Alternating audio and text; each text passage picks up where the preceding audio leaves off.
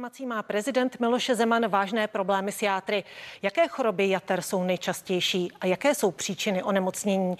Je běžné, že pacienti na áru mají k obědu buchty a vinou klobásu? A ujme se Andrej Babiš pokusu sestavit vládu, pokud ho prezident pověří? Témata pro Julia Špičáka, předsedu kliniky hepatogastroenterologie IKEM a znovu zvoleného poslance Hnutí Ano.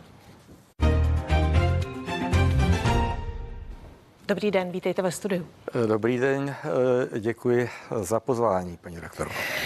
Jak jsem říkala v úvodu, tak spekuluje se o tom, že prezident má nemocná játra. Mluvil o tom i jeho dlouholetý eh, přítel a bývalý prezident eh, Václav Klaus.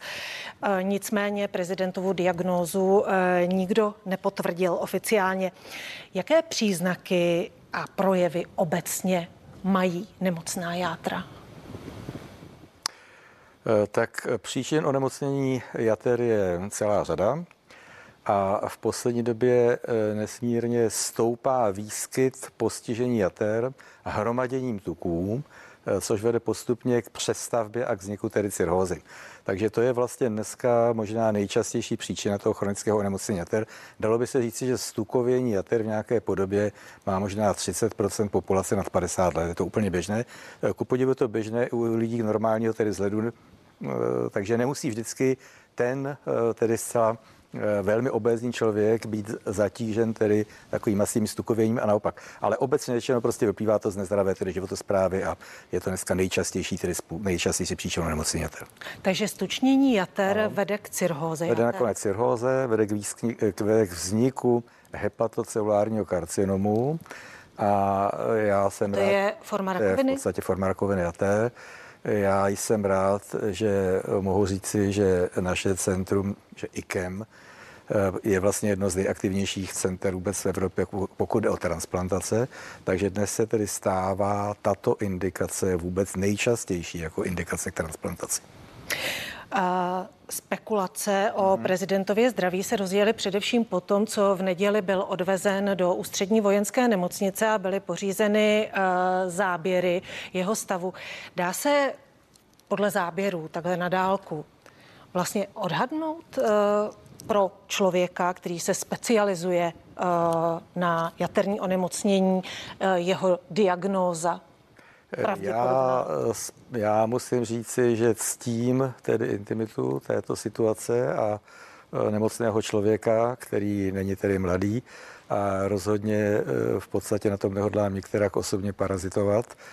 Takže řeknu jenom velmi obecně, že se to zjistit nedá. Nedá.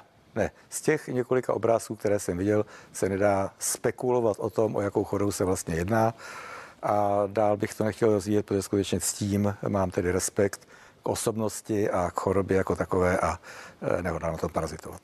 Podle bývalé ministrině pro lidská práva a psychiatričky Jamily Stehlíkové se prezident do nemocnice dostal už v září kvůli metabolickému rozvratu v rámci alkoholické jaterní cirhózy. E, Hrad ji za to chce zažalovat. Dá se takováhle diagnóza stanovit?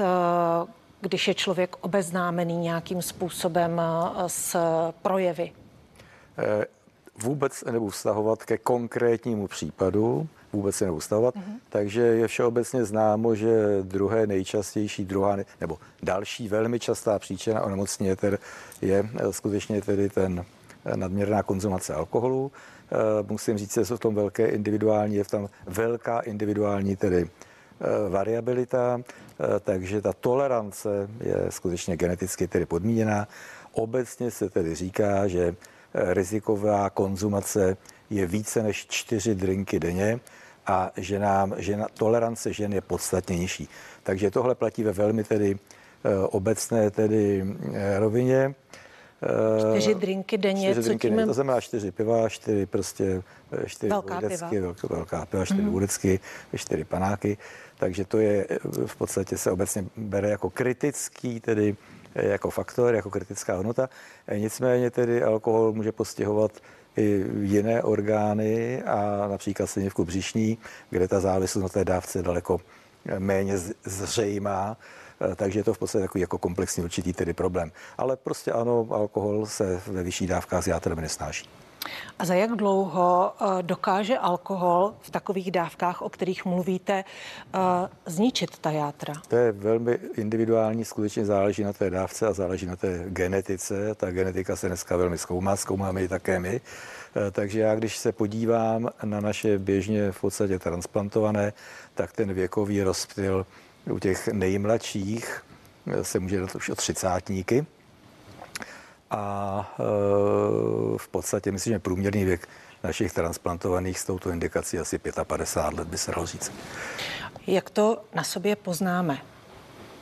že máme problémy s jádrem? E, může to být v podstatě náhodný nález, že se prostě člověk jde prostě na běžné testy a jsou zvýšené.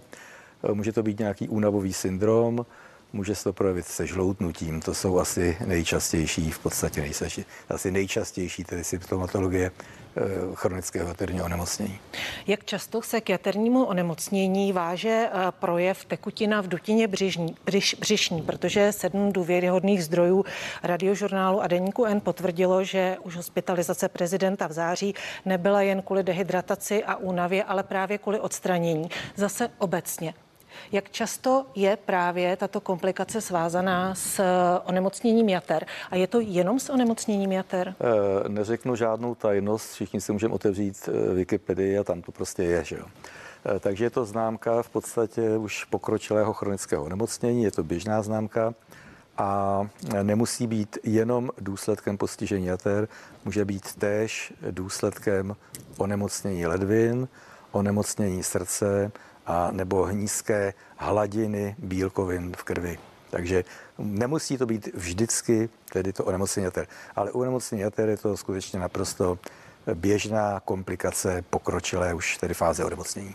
Takže jak závažný eh, ten stav je, říkáte pokročilá, takže je to asi velmi závažný stav už? To je relativní, relativní pojem, dá se to dobře, ta komplikace jako samotná, pokud nastane jako komplikace onemocnění chronického onemocnění jater, tak se dá zase léčit řadou tedy postupů, jak teda konzervativně, tak v podstatě intervenčně. Eh, je to součástí tedy určitého komplexu, eh, tedy symptomů té pokročilé choroby. Eh, může onemocnění jater nějakým způsobem ovlivnit činnost mozku? Je to, patří to opět do toho komplexu takže ten komplex té pokročilé výrazné symptomatologie zahrnuje eh, skutečně tu takzvanou encefalopatii, to znamená tedy poruchu těch eh, mentálních funkcí, eh, plus tedy ty otoky, duti, duky, otoky dolních končetin, tekutina v dutině břišní, plus některé další komplikace. A jak se to projevuje právě v souvislosti s tím mozkem? Jaké jsou projevy? Jakým způsobem to ovlivňuje činnost mozku?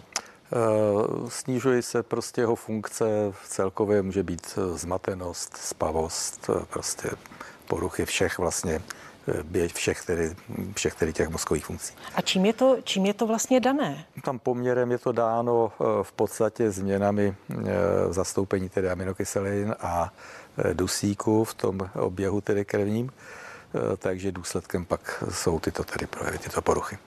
Když jste mluvil o cirhóze jater, ať už je to kvůli alkoholu nebo Ale kvůli říkám, tomu... že obecné, zcela obecné informace. Ano, ano. Znova vůbec se nehodlám vyjadřovat ke konkrétnímu případu, naprosto ne. A to, co říkám, si může každý přečíst na Wikipedii, neřeknu nic objevného samozřejmě.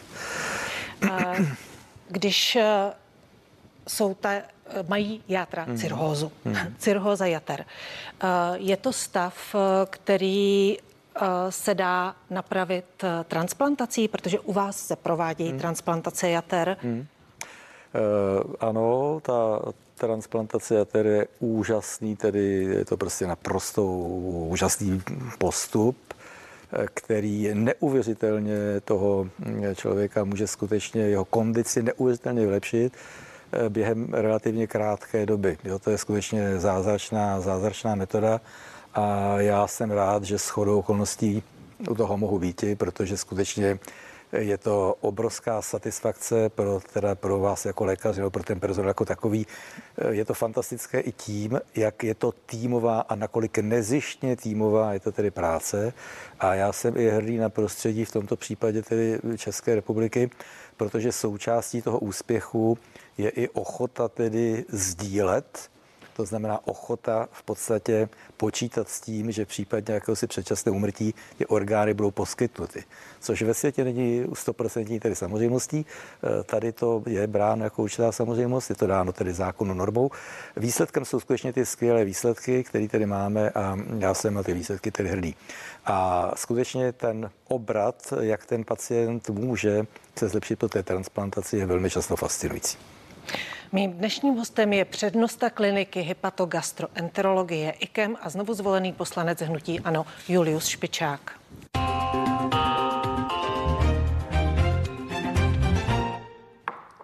Teď se vás budu ptát jako politika. Ke spekulacím o zdravotním stavu prezidenta podle řady politiků i odborníků přispívá informování ze strany Hradu o jeho zdravotním stavu a o prognózách, o kterých vlastně uh, nic nevíme. Uh, jak hodnotíte to informování Hradu?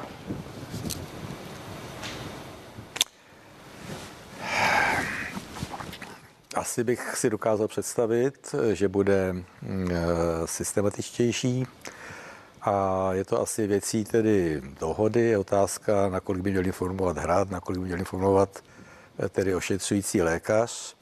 Eh, na druhou stranu musím říct, že se jedná o skutečně velmi citlivou záležitost a eh, to, co si všichni o tom říkáme, musíme si uvědomit, tak nepochybně sleduje okolí, tedy prezidenta a jeho rodina.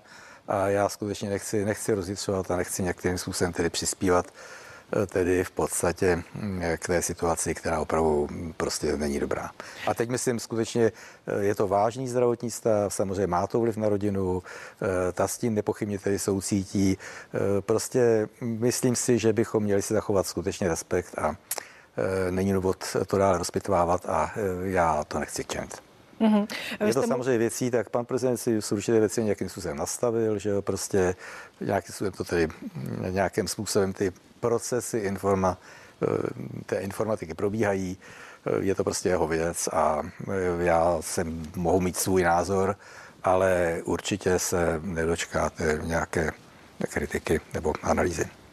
Vy jste mluvil o tom, do jaké míry má tedy informovat lékař.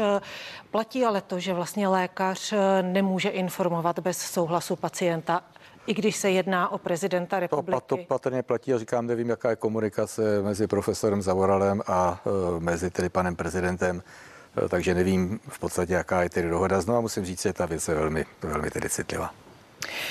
Hrad by se měl dnes vyjádřit k tomu, jak bude prezident postupovat při povolebních eh, jednáních o sestavení nové vlády. Zatím to neudělal.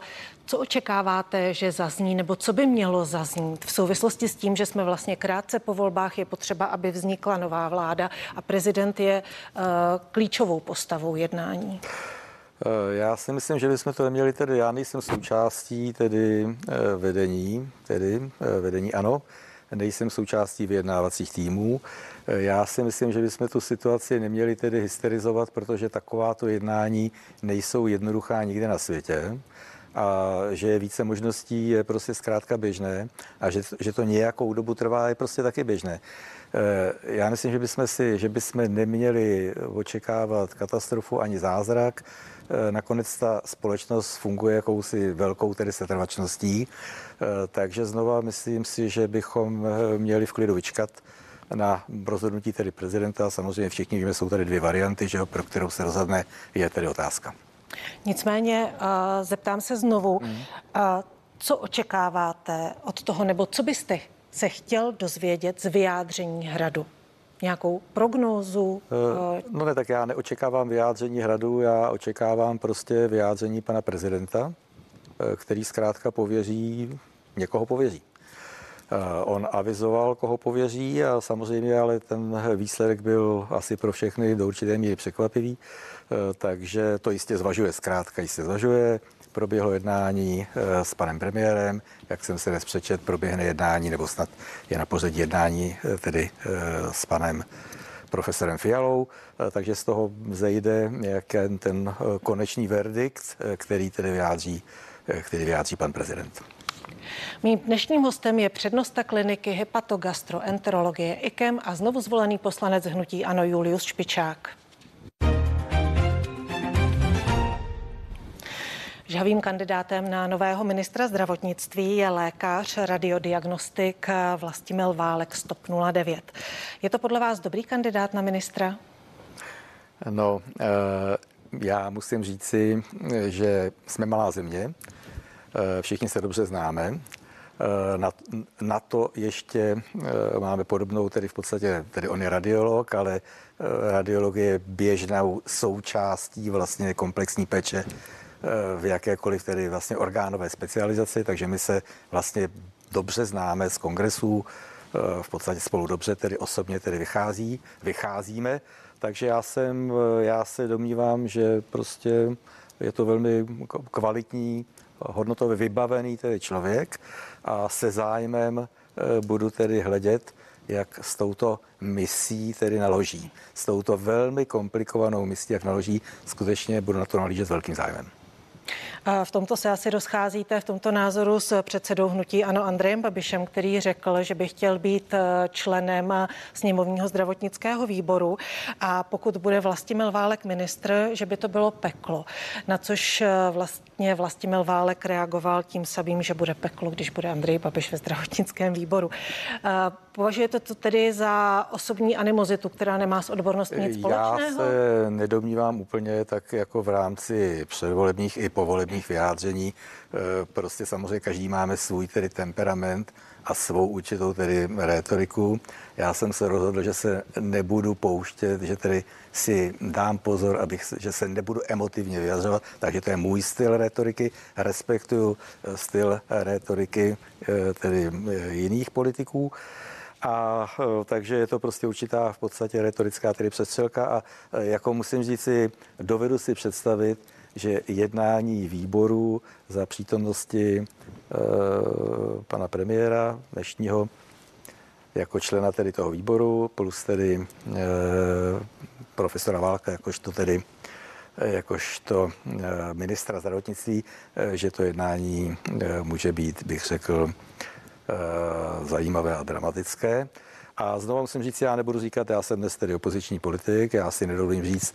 Už se považujete v tuto chvíli za opozičního politika? Tak náznak, náznaky by tam určitě byly. Takže jestli je předpokládáme, že tedy, jak pan eh, tedy premiér tedy předpokládá, že zmínil se člen výboru, tudíž se předpokládá, že tedy profesor Válek, takže jsou to určité tedy předpoklady. Každopádně si dovedu představit, eh, že by atmosféra v tom výboru byla, eh, jako bych řekl, eh, výbušná, což ale může být dobře, protože prostě i výbuchy mohou zkrátka posouvat, eh, posouvat věci dopředu správným směrem. Podle včerejšího vyjádření Andreje Babiše mu prezident na nedělní schůzce, po které byl vlastně prezident hospitalizován v ústřední vojenské nemocnici, řekl, že až nastane ta chvíle osloví ho a opakovaně to prý hmm. říkal, že ho pověří sestavením vlády. Podle vás, nebo mluvili jste, mluvili jste o tom, uh, jestli Andrej Babiš toto pověření přijme ve chvíli, kdy vlastně koalice mají 108 poslanců ve sněmovně? Jak už jsem řekl, nejsem ve vedení ANO a v podstatě eh, to není moje agenda, takže nejsem jinak informován než z médií. Jiné a váš názor je, měl by to přijmout? Vy jste říkal, uh, už jste zmínil opoziční poslanec. Si nedovolím podsouvat cokoliv eh, panu premiérovi v žádném případě. Když se ještě vrátíme eh, k hospitalizaci eh, prezidenta. Včera mluvčí Ovčáček zveřejnil, že prezident měl k obědu meruňkové buchty a na dnešek si objednal vinou klobásu. Vyvolalo to nejen na sociálních sítích vlnu reakcí na stravu člověka, který je hospitalizovaný na áru. Je to podle vás přiměřená výživa člověka na áru, nebo je to běžné? No, uh, musím říci, já, každý pacient je určitou individualitou, jasnou individualitou. Pan prezident je nepochybně velmi výraznou tedy individualitou a já tam v potextu tuším, nebo jsem to i zaslechl, že zásadním problémem je to, že on prostě tedy, asi jsem to zde přečetl, já se skutečně nepouštěl spekulací, ale přečetl jsem si, že trpěl nechutenstvím. Já za této situace si dokážu představit, že je třeba jíst zejména to, co ten člověk je schopen sníst, to znamená to, co mu tedy chutná. Takže já bych si dokázal představit, že to, že to tak může být, že to může být určitý start v podstatě k obnovení tedy jakéhosi stravování a Znova musím říci, já i mohu mít jako lékař tedy určitý názor, ale já ho v žádném případě si nedovolím nikdy pacientovi vnucovat. Eh, takže já řeknu svůj názor, měl byste spíše jíst toto a toto, měl byste spíš sportovat, Niko, ale rozhodně nevnucu. Říká můj dnešní host, kterým byl přednosta kliniky hepatogastroenterologie IKEM a znovu zvolený poslanec hnutí Ano Julius Špičák. Díky za to. Ještě jednou hezký večer všem posluchačům, děkuji za pozvání.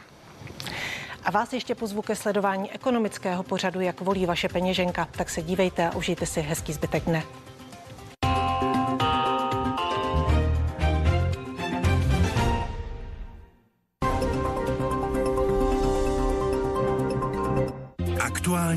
Témata dne a pohled na ně ze všech možných úhlů.